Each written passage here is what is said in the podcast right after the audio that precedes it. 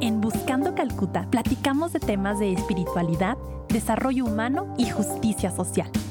Nos inspiran las palabras de Madre Teresa de Calcuta. Juntos podemos hacer algo hermoso para Dios. Yo soy Tere y me da muchísimo gusto que estés aquí.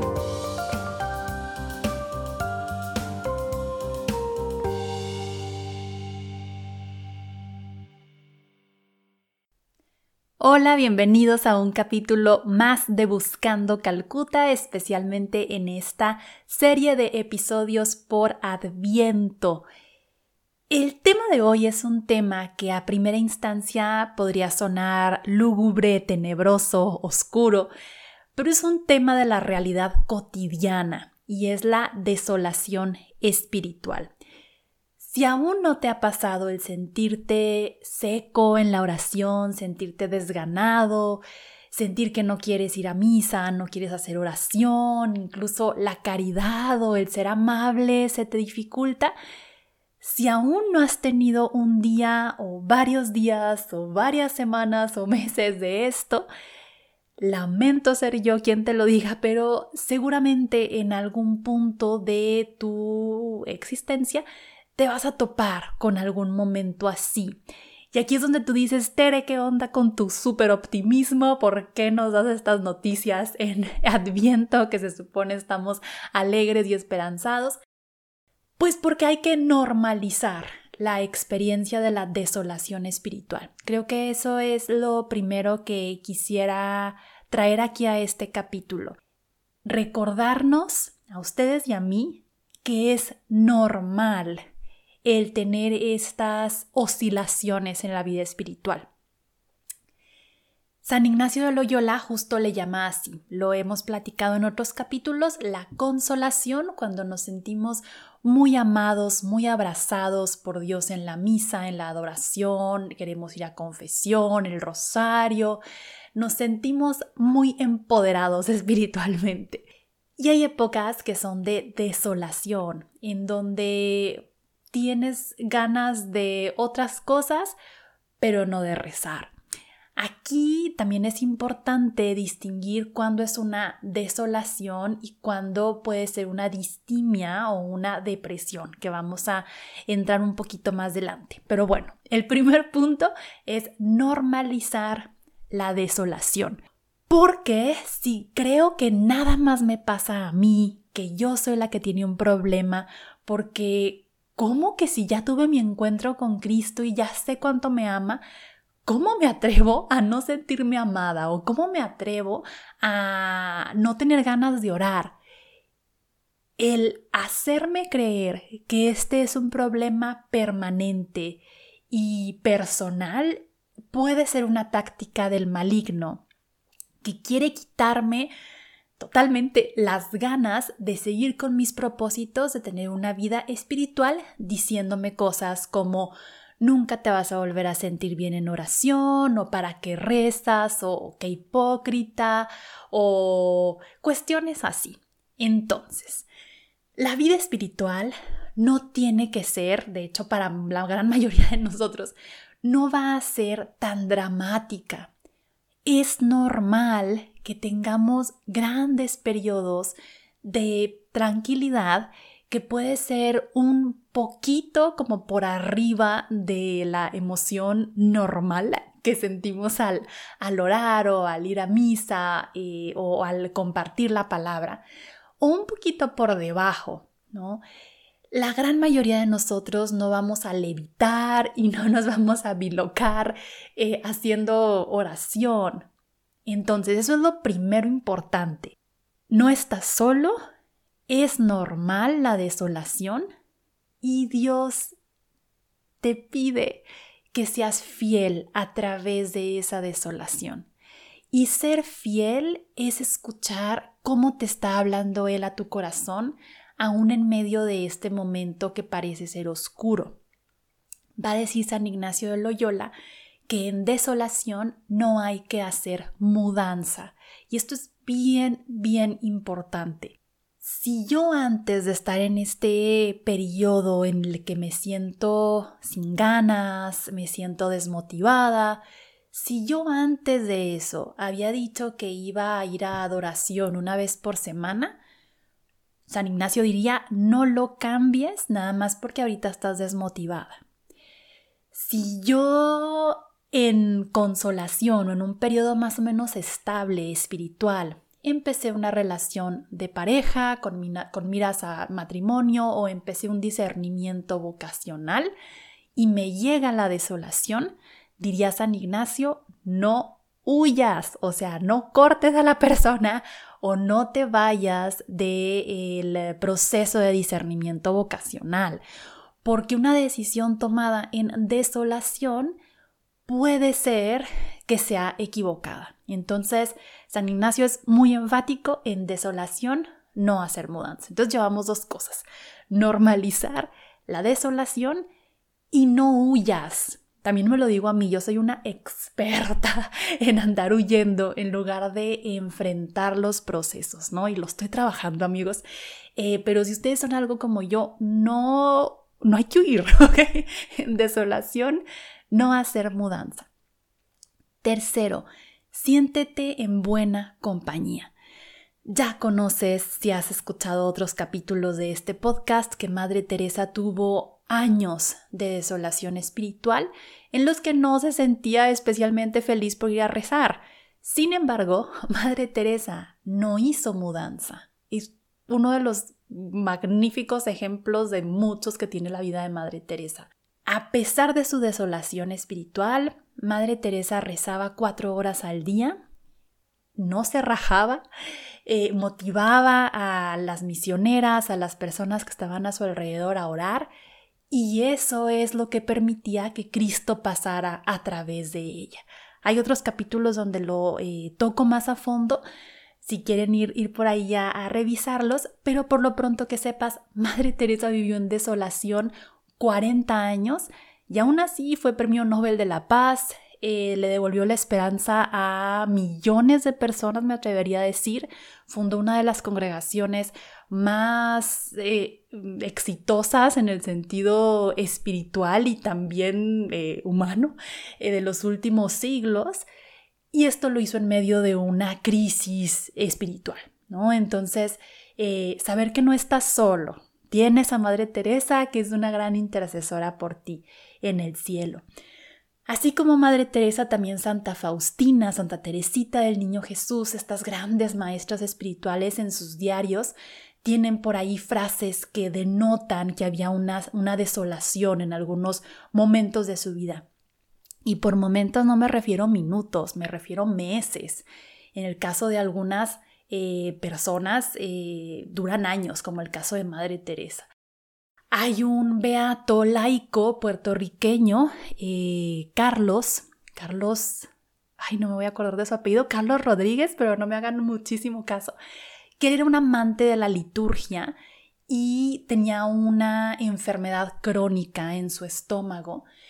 Y lo traigo a colación porque él también en sus escritos, en lo que él comunicaba a su grupo, de repente también se hacía notar esto de no siento la presencia de Dios, pero sigo firme, no dejo de orar, no dejo de ir a mi cita con Jesús. Entonces siéntete en buena compañía. Cuarto punto. En desolación no hay que hacer mudanza de estado de vida o de carrera o tomar alguna decisión así como muy impresionante, pero sí podemos cambiar hábitos. Entonces, en desolación se recomienda que hagas ciertos ajustes a tu rutina, sobre todo para ver si esta desolación pudiera ser un poquito influenciada por cuestiones humanas. Acordémonos que en las experiencias espirituales siempre hay que estar pensando como si fuéramos el guardián de un castillo, que es pues nuestra alma. Y los guardianes de un castillo, si escuchan un ruido, pues tienen que ponerse a ver, o este ruido es de un amigo que viene a mi castillo a ofrecerme comida, ok, es el buen espíritu.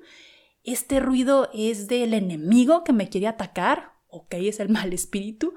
O este ruido soy yo mismo, que acabo de pisar una hoja seca en el piso y me estoy asustando por nada y soy yo, ¿no? Entonces, el saber como de dónde viene la desolación nos puede ayudar.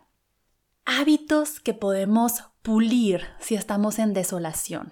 El primero, ve a misa, ve a confesión. Muchos andamos todavía un poquito como en ánimo de pandemia y claro que hay que seguirnos cuidando, pero sí tenemos que regresar a nuestros sacramentos. Entonces, primer punto, haz un esfuerzo, rezo por los que escuchan este podcast, ve a confesión, ve a misa. Segundo, oración diaria. Y por oración diaria, oración, más que el rezo vocal o el rezo comunitario, que es muy positivo. Oración, meditación. En el capítulo anterior hablamos un poco de esto también. Lectura. Si te sientes seco, leer a los grandes santos te puede devolver mucho del sabor por las cosas espirituales. ¿A quiénes te recomiendo? A Juliana de Norwich, por ejemplo. Luego ojalá pueda hacer un capítulo solo de ella, al Papa Francisco, Madre Teresa, por supuesto, Alberto Hurtado tiene un libro buenísimo que se llama Un fuego que enciende otros fuegos, cualquiera de los hermanos Lin que hablan mucho de sanación y de procesos como humanos en este tenor espiritual, Scott Hahn también, C.S. Lewis, este libro de Florecillas de San Francisco de Asís que habla mucho de los primeros seguidores de la orden de los franciscanos, incluso un primer acercamiento, si todos estos autores te suenan como ¡ay, qué densos todos estos! Luego hay Instagramers o estos influencers católicos y muchos sacan libros, ¿no? Si te gusta alguno de Estados Unidos en inglés o alguno latino, luego hay muchos con libros o material y ese pudiera ser como un primer esfuercito por salir de la desolación. Y cuarta cosa que podemos hacer si estamos en desolación, además de ir a misa a confesarnos, hacer oración diaria, lectura espiritual, es acordarte de tu dirección. No sé a ustedes, pero a mí tener una dirección me da muchísima paz. Seguramente ya esta frase la he usado antes, que yo nunca puedo creer que la dijera Nietzsche, pero seguido encuentro que sí la dijo él. Quien tiene un porqué puede superar cualquier cómo. Entonces, afinar nuestro rumbo, saber para dónde voy. Si me hace falta un proyecto, pues hacer una revisión de vida y ver qué proyecto pudiera estarme Dios llamando a emprender. Puede ser a lo mejor algún proyecto personal, en cuestión de relaciones, profesional, a crear algo, a limpiar un cuarto, a una mascota, a escribir, a dibujar, a meterme a un deporte. Tener un proyecto, ¿no? Acordémonos que la gloria de Dios es la persona que vive. Entonces, ¿qué te hace estar vivo?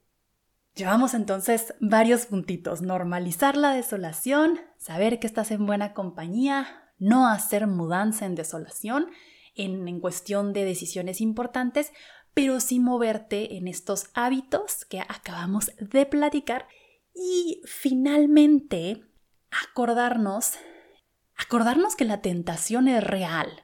Y luego la tentación en la desolación es la tentación a el lamento o a la inercia, a tirar la toalla, a la desesperanza, a pensamientos negativos, a baja autoestima, inseguridad.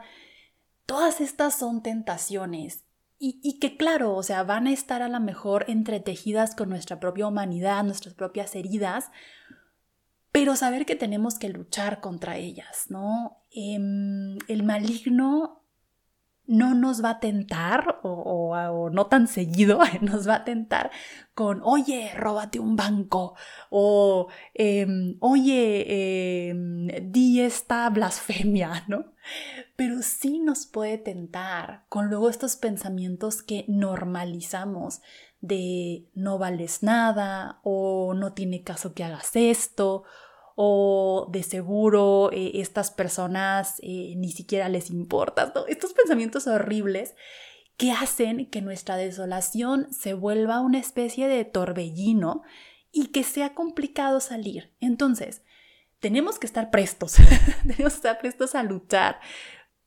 Yo en mi juventud, por ejemplo, pensaba que la lucha era exterior, ¿no? Pero la lucha es interior. Tengo que ser una guerrera y tengo que luchar por mi vida espiritual.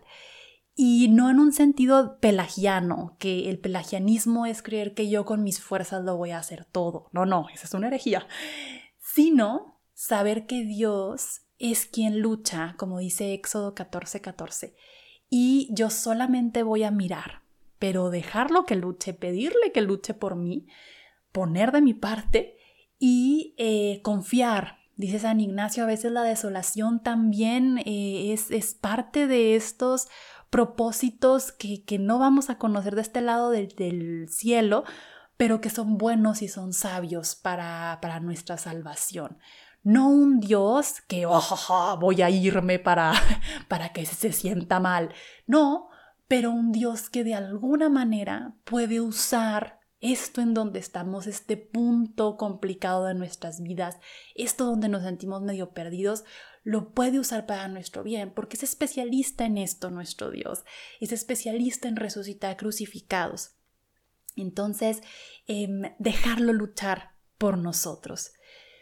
Finalmente, y como decía un poco al principio, saber distinguir entre cuándo es una desolación y cuándo traigo una cuestión psicológica, psiquiátrica que requiere atención. Mi recomendación para todas las personas es que todos, ojalá, pudiéramos tener dirección espiritual o acompañamiento espiritual, que es básicamente lo mismo, y también terapia. ¿No? Hay incluso estos eslogans en Estados Unidos de Jesus and Therapy, Jesús y terapia. Entonces es importante no desatender también la parte emocional, ¿no? Y no decir, ay, se va a pasar y con pura oración a lo mejor traes algún desbalance que requiere atención profesional. Entonces no te dé miedo buscar ayuda, por ahí hay excelentes terapeutas, psicólogos, incluso online muchísimos. Si alguien no sabe con quién ir, yo por ahí les puedo recomendar a algunos, me mandan un mensajito por Instagram, igual también de acompañantes espirituales. Y me quiero despedir con un canto. No voy a cantarles, ¿verdad? Para no torturarlos, pero Cristóbal Fones tiene un canto que se llama La Canción de la Esperanza, justamente, y que dice: no me robarán la esperanza, creo que esta nave perdida llega a su puerto.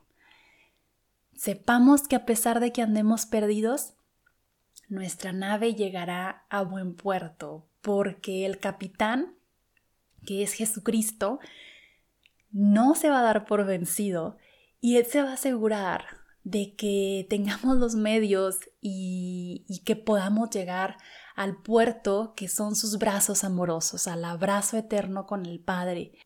Pidámosle en un ratito de oración al Señor que nos ayude a imitar a la Trinidad, que nos ayude a tener relaciones de paz con los demás, relaciones de paz con nosotros mismos, y que si estamos en una desolación, que Él nos saque de ella y que nosotros pongamos nuestro todo, nuestros 5 panes y nuestros 2 peces, para que Él haga la multiplicación de los panes y sacie nuestra alma de aquello que más necesita, que es su amor. Les mando un muy fuerte abrazo y nos vemos el siguiente capítulo. Bye.